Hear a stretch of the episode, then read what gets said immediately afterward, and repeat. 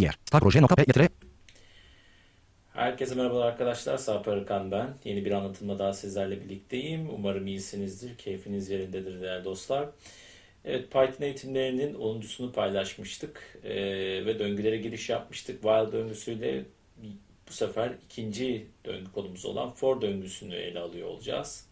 For döngüsünün genel yapı itibariyle yine benzer kodları e, çalıştırmak amacıyla veya örneğin özellikle listelerde, kümelerde e, her bir öğeye erişimi sağlamak amacıyla kullanabileceğimiz bir e, sistem.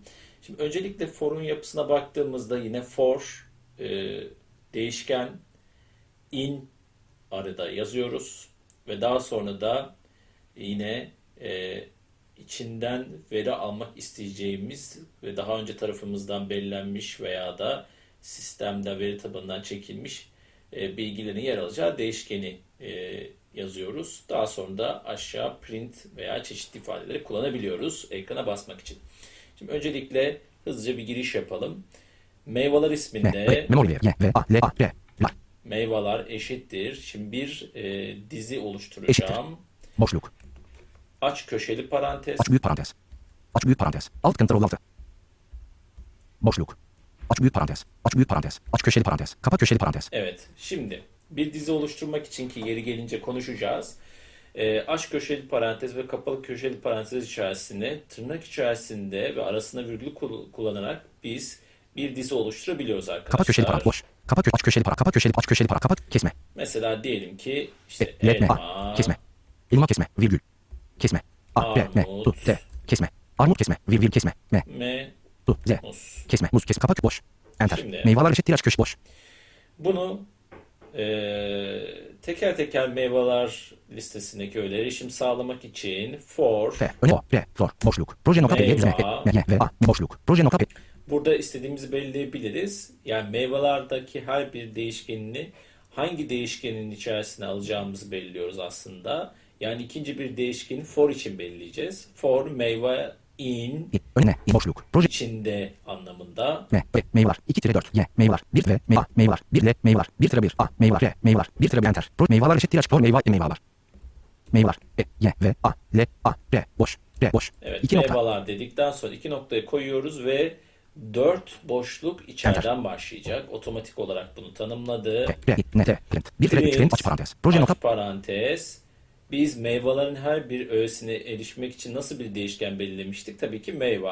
M, E, M, Y, V, A, meyveler, 2 meyveler, İ, meyve, 1 tire 2, enter. Evet. A, kapa, pa- A, kapa parantez. A, kapa parantez. Fakat bunun aynı zamanda her birini eee, alt alta ben basmasını istiyorsam meyve artı Tırnak, boşluk, tırnak tırnak. boşluk tırnak Artı. artı Tırnak. bir daha tırnak bölü biliyorsunuz kaçış operatörleri vardı. Bir alt satıra geçmek için ters bölü neyi Küçüktür, kullanıyoruz? Yıldız, küçüktür.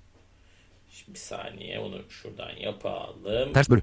Ne? Ne, ne, tırnak, kapa, pa- boş, enter. Ve input ne, su, T, input, 1 tire, bölü. Proje nokta P, Y, bölü. Aç parantez, kapa parantez, enter. aç parantez kapat 4 Aralık print aç parantez meyve sol majik 4 input boş.